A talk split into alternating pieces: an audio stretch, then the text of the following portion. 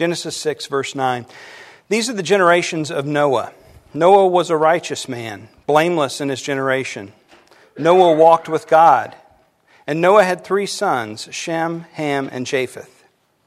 Now the earth was corrupt in God's sight, and the earth was filled with violence. And God saw the earth, and behold, it was corrupt, for all flesh had corrupted their way on the earth.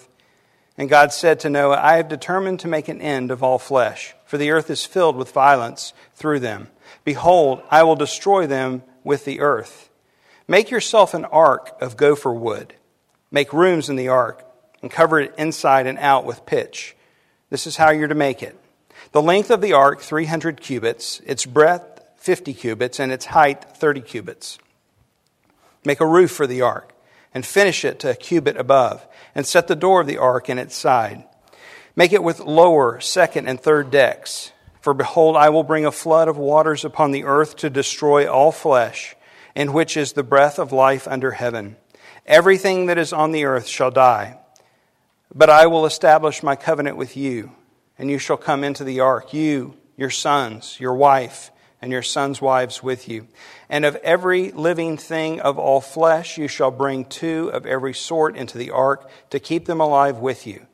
They shall be male and female of the birds according to their kinds, and of the animals according to their kinds, and of creeping thing of every creeping thing of the ground according to its kind, two of every sort shall come in to you to keep them alive. Also take with you every sort of food that is eaten and stored up. It shall serve as food for you and for them. Noah did this. He did all that God commanded him. Father, we thank you for your word to us, and we pray now that you would work it into our hearts May we see uh, all that you have for us today, we pray. In Jesus' name, amen. Please be seated.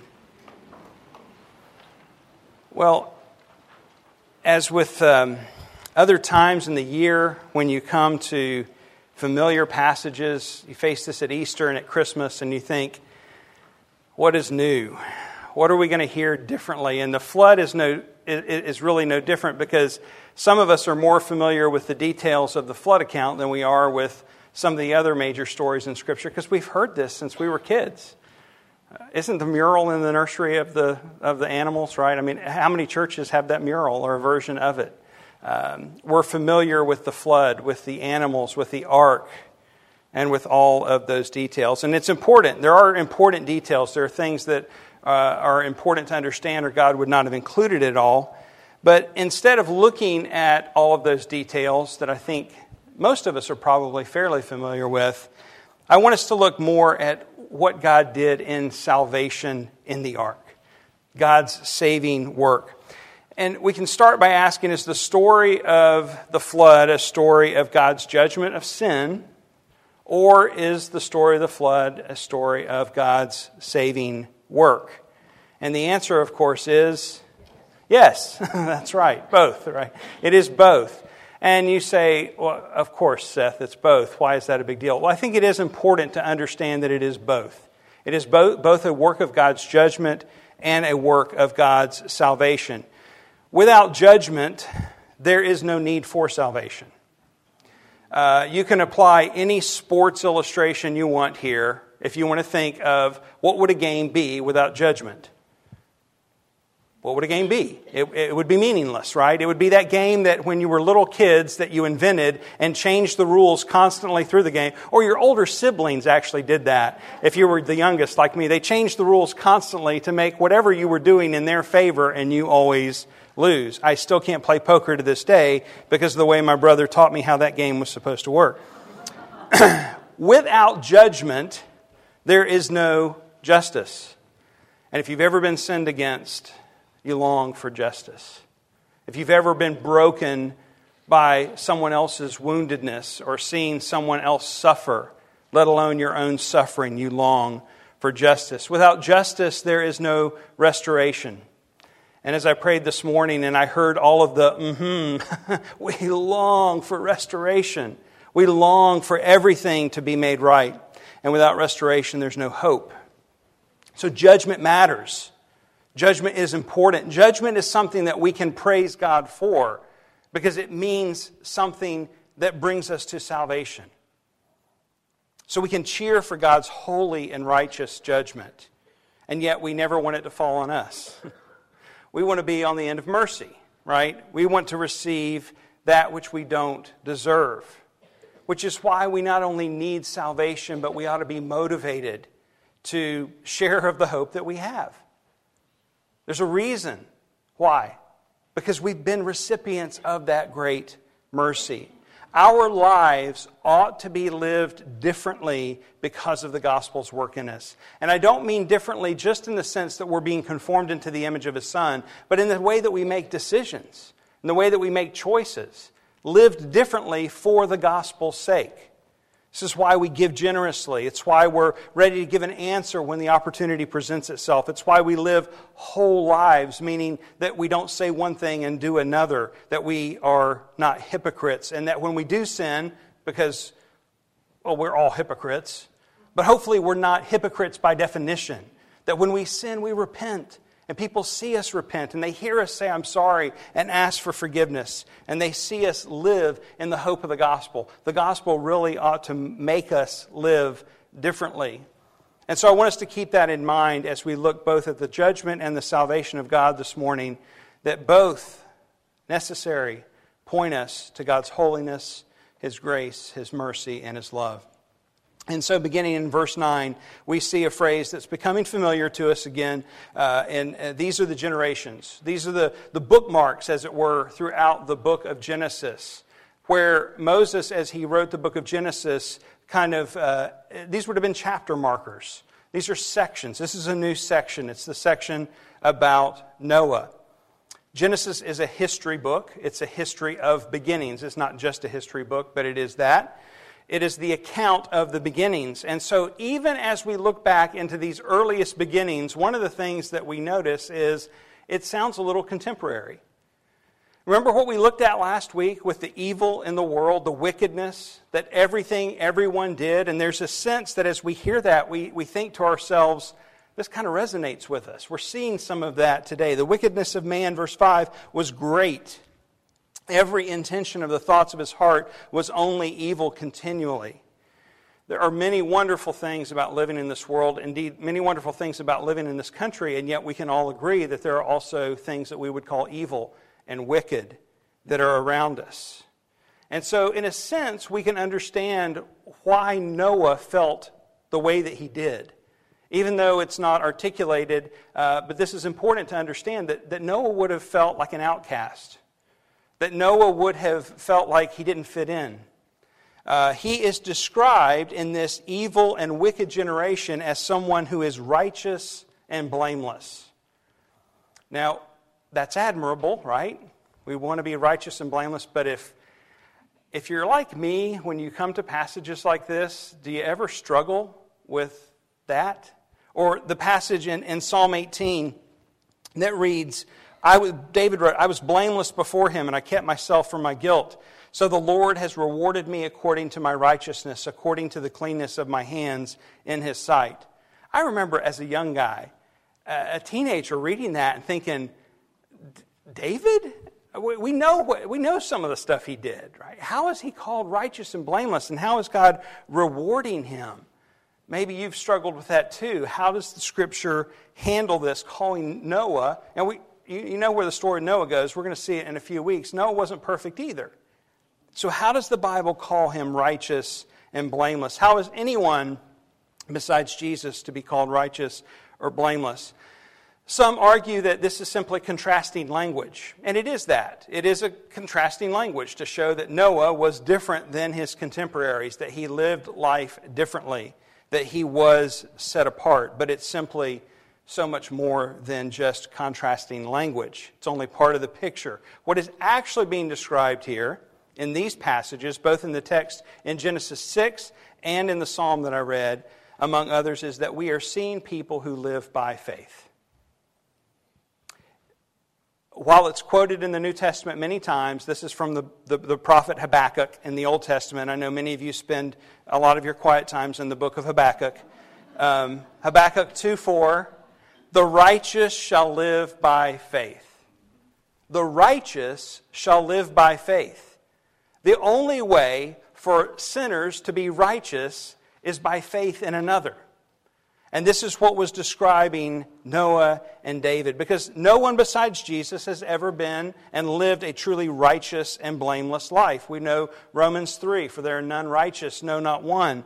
No one understands, no one seeks for God. That's an Old Testament quote, right? Nothing has changed. The world is still the same today. And yet the Bible calls Noah, calls David, so many others righteous. They are righteous because of their faith in God. It is an attributed righteousness. In Genesis 15 6, we read of Abraham that he believed the Lord and he counted it to him as righteousness. So, all the way back in the beginning with Abraham, this is how he was called righteous.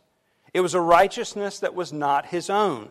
He was credited this righteousness because he trusted God. In other words, he was righteous before God because of God's redeeming work. Old Testament fathers and mothers looked forward to the coming Messiah, the coming Redeemer. They did it with eyes of faith. They had, they had very little. I mean, we look back through all of the prophecies and think, oh, how did they miss it? All the details were there. Um, but, you know, the same could be said of us going forward, right? There, were, there are things that we're missing too. They, they had only pieces of the puzzle. And yet they looked forward in faith that God would keep his promise all the way back from the beginning in Genesis 3:15 that the seed of the serpent would be crushed by the seed of the woman. And they looked forward in that faith.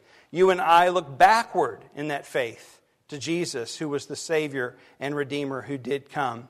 And it is the same Jesus that we both trust in so that what is written in 2 Corinthians 5:21 is truly true of us. For our sake he made him to be sin who knew no sin, so that in him we might become the very righteousness of God. Let that mull in your heads for a bit. Let that truth seek deeply down. Do you recognize that about yourself? You, like Noah, like David, like Abraham, because of your faith in Christ, are righteous and blameless before God. What an incredible thought. Before our holy God, you stand clothed in the righteousness of Christ. Now, you may say, Seth, you've brought all that in. It doesn't say that here in the text. Well, let me take you to where it does say that. In Hebrews 11, verse 7, it says this By faith, Noah, being warned by God concerning events as yet unseen, in reverent fear, constructed an ark for the saving of his household. By this he condemned the world and became an heir of righteousness that comes by faith. There's no other way. So, no, no, he was a great guy, but he wasn't righteous in and of himself. He didn't check all the, the tick boxes that God had set up and measure up and, and tip the scales. He was a sinner who stood before God condemned. And it is only by faith in God and the one who would, would come, Jesus, that he is counted righteous. I want you to be absolutely certain of the redeeming work of Christ on our behalf, but I also want you to understand that the work is not static in this sense that it doesn't just change our legal status and stop. The redeeming work of Christ changes us who we are, changes us in the inside. We have not earned our righteousness in any way. We have not contributed one iota to this. It is a gift of God's grace completely. However, the free gift of God changes us. It doesn't just change our legal status, it changes us.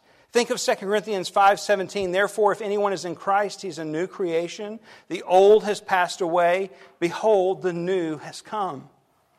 So while we are counted righteous before God, we are also sanctified, becoming blameless. And this is the other uh, qualifier, the other describer of Noah. Noah was called blameless in verse 9.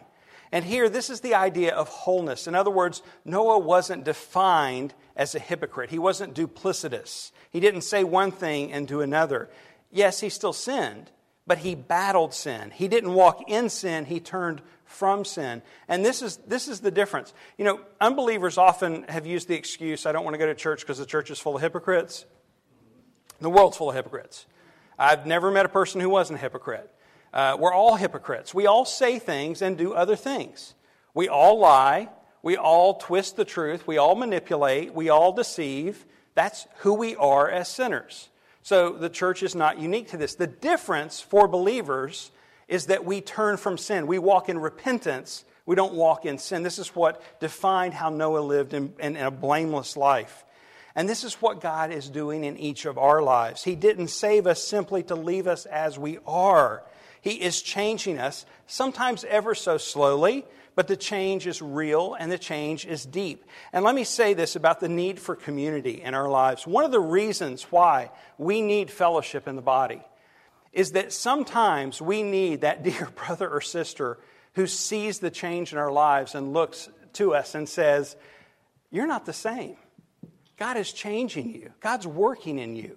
I need that. You need that. We need that. And the only way we can have that is in a real sense of community and one anothering in each other's lives. We are being conformed into the image of His Son.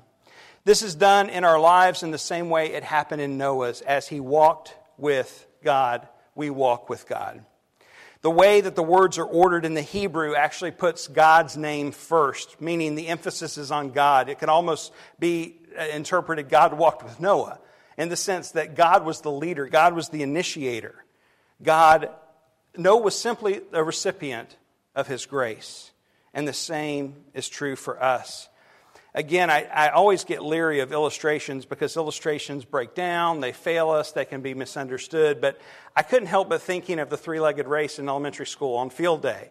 You remember when you know you did all those activities and you got all hot and sweaty and yeah, just you know, uh, field day tied two legs together of two different people, one the inner leg, and you try. And, and what happens every time? Your tendency is just to take off running. But what that does is it cripples the whole operation and nobody gets anywhere. The only way to make that work is to work together in the sense of you, you, you take long strides slowly and you get to the finish line. Well, again, that, you know, again, the, the illustration doesn't work completely. But the idea is that when we are walking against God, we stumble and we fall. But when we walk with God, we make great strides. And so for us to walk with God, what does that look like? It just, it, it, it's according to His Word. That's a, a fair way to understand how we are to walk with God. Scripture, like 2 Peter 1 3, says that He's granted us all things that pertain to life and godliness through the knowledge of Him who has called us into his own glory and excellence. In other words, God has not left us abandoned to figure this out. What does it mean to walk with God? You know, that if we have some kind of spiritual barometer or wind test that we're trying to figure out how to walk, we don't, we don't have to function like that. He's given us His Word, He's told us how to walk with Him. And so we're not ill informed. And when we walk according to His Word, we can say with the psalmist that His Word is perfect reviving the soul, that his word is sure, making wise the simple, that his word is right, rejoicing the heart, pure, enlightening the eyes, true and righteous altogether. More to be desired are they than gold, even much more than fine gold, sweeter also than honey and drippings of the honeycomb. Moreover, by them is your servant warned, in keeping them there is great reward. So may we be a people then that who have, as recipients of the gracious gift to God, of God to us in Jesus Christ, be propelled in growth in that same grace, wherein we walk with God according to his word, as his righteous and blameless sons and daughters. That's the framework. Now we're going to go really fast to finish up in the last couple minutes the rest of what happens here in God's judgment and salvation. God makes it very clear. We already saw this some last week. It gets repeated here again in verses 11 to 17, this repetition of the corruption that was in the world. The corruption was multiplying, it was getting worse. And what's interesting is the word for corrupt, or if you have the ESV that's translated corrupt, is here four times in verses 11 to 13. In verses uh, 11 and 12, it describes all flesh, that all flesh have become corrupt. But the word appears a fourth time, although it's not translated in English, corrupt, but it appears in verse 13 and is translated to destroy. And here it is speaking of what God is going to do. The same word is used as what, the, what has become of the world, according to all flesh, been corrupted. God is now going to destroy, or He's going to corrupt them. So there's a sense of almost poetic justice that Moses uses here. Now, God is not a mean spirited, sinfully vindictive judge. This is true and right judgment. I couldn't help but think of Romans 1 when I think of the fact that our sins become uh, the, the judgment themselves, where we read, For the wrath of God is revealed from heaven against all ungodliness and unrighteousness of men who by their unrighteousness suppress the truth. For what can be known about God is plain to them because God has shown it to them. Claiming to be wise, they became fools and exchanged the glory of the immortal God for images. Therefore, God gave them up in the lusts of their hearts to impurity, to dishonoring of their bodies among themselves, because they exchanged the truth about God for a lie, and receiving in themselves the due penalty for their error. God turns the, the, the, the, the consequences themselves actually become, become a judgment. God's law was given to us as a good gift to guard and protect us. And anytime we act against His law, in a sense, the sin itself becomes a judgment to us. We stand condemned. So, the repetition then in this passage for the evil, for the wickedness, for the corruption uh, uh, by all flesh that we hear repeated over and over, God is making it clear here that He is not unjust in His judgment that we could not later come back and look and say, how, how could the Lord destroy the entire earth? How could he bring this flood, this horrible way to die, and just wipe out everything? He's making it crystal clear that his judgment is right and true. The flood was not selfishly vengeful, it was not a divine temper tantrum, it was a just reaction to the evil that had grown and multiplied among the human race. And so then God begins giving Noah the plans. What is the plan? Build a box. Build a big box. Build a box bigger than anyone then or since has ever built. Build, well, until Ken Ham built the one up in Kentucky. But build a big box. That's what the word ark, as far as we can tell, means a chest. I don't know that it was quite as streamlined as the one in Kentucky seems to look. It was a big wooden box. 450 feet long, 75 feet wide, 45 feet high, and it was built to do one thing save. That, that was what it was built to do to save. It's interesting that the only other place this word, the Hebrew word for ark, that is used here in Genesis 6, the only other place it is used is in Exodus one time to describe another ark a little basket that the writer of Genesis as a baby was placed in, and it was intended to do the same thing to save.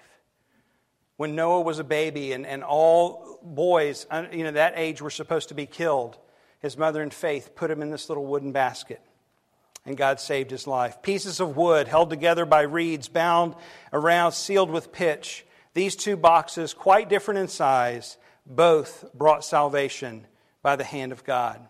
So the story of Noah is not about his righteousness and his obedience or his pedigree, but about a merciful God who is both judge and savior, the one who would both bring just justice, right justice, correct justice, and salvation.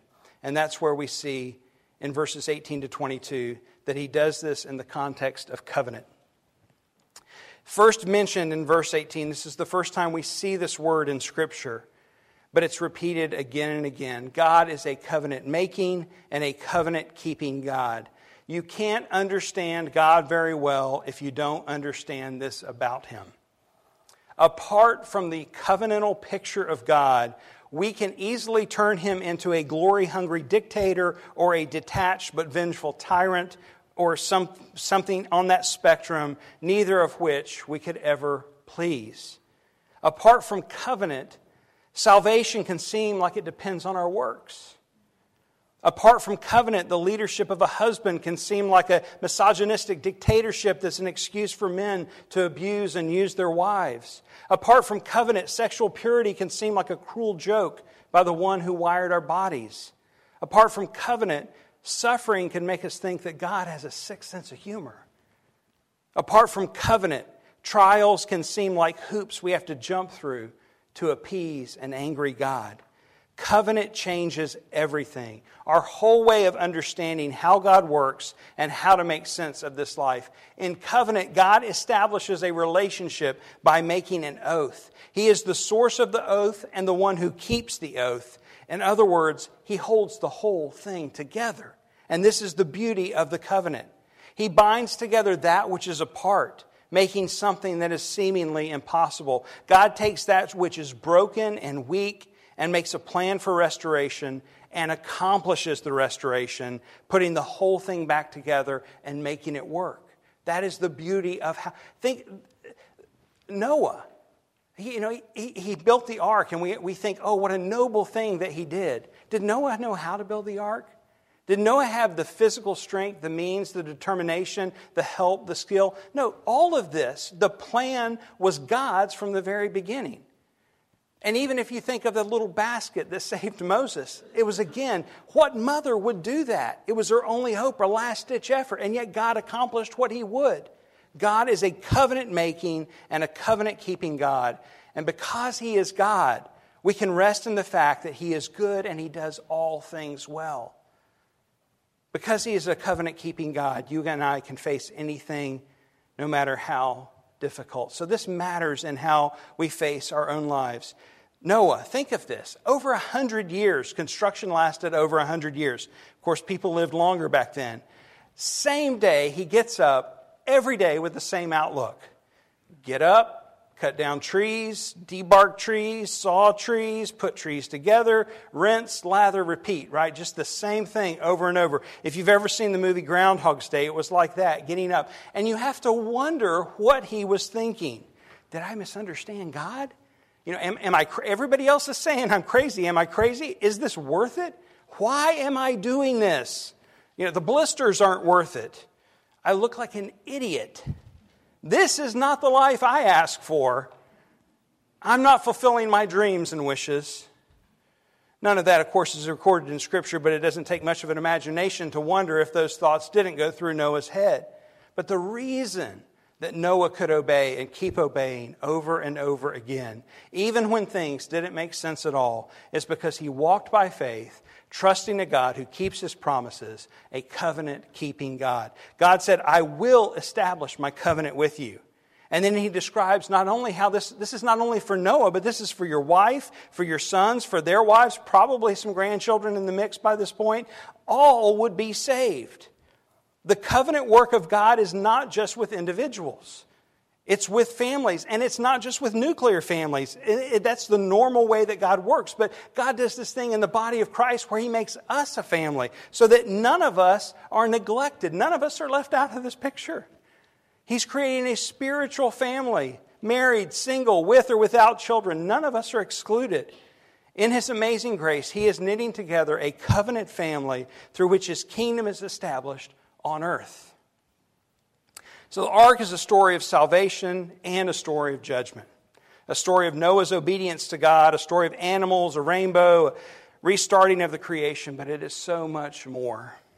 This is the story. The story of the great flood is one of a covenant making, covenant keeping God who preserves the line of promise through Noah so that the seed would crush the head of the serpent and would, would one day be born. It was through the line of Noah that the promise came. The flood was not unjust. It was a righteous judgment against great evil and corruption, but of this incredible judgment, the salvation of a family through which the hope of the promise would continue emerges. You may wonder whether your life matters, whether your days matter, or this stage of life, anything matters. You may wonder about all the what ifs and imagine what could have been. You may live wondering about regrets and those not so proud moments. You may be looking ahead and, and imagining how life can ever be what you want. Hear me out when I say that in Jesus, all of the promises of God find their amen. That's what it says in 2 Corinthians 1:20. All of the promises of God are fulfilled in Christ. And so that if we are in Christ, he is not just one who promises things far off in the future. The promise is here the promises now. He doesn't just promise a gift, He promises us Himself, and He gives us Himself. Because he is the ark that saves. In verse 16, God told Noah to place a door on the side of the ark. And years later, when Jesus stood on earth, he said, I am the door in John 10. If anyone enters by me, he will be saved. The ark saved Noah and his family and the animals, but since then, as far as we know, it has rotted and turned to dust. Jesus, however, stands ready to save permanently, perfectly, and plentifully. No matter what your history, no matter what your sins are, no matter what your regrets are, Jesus is the door. There's no other way. There is no other hope of salvation. Come to Him and trust in Him today. And, Christian, you too remember your sin, your sorrow, your trials, your temptations, your regrets, and your, your, your dreams are all held together and redeemed by our great Savior. Nothing that passes through his hands is without purpose. Nothing can harm you beyond repair. He who began a good work in you will bring it to completion. Let's pray.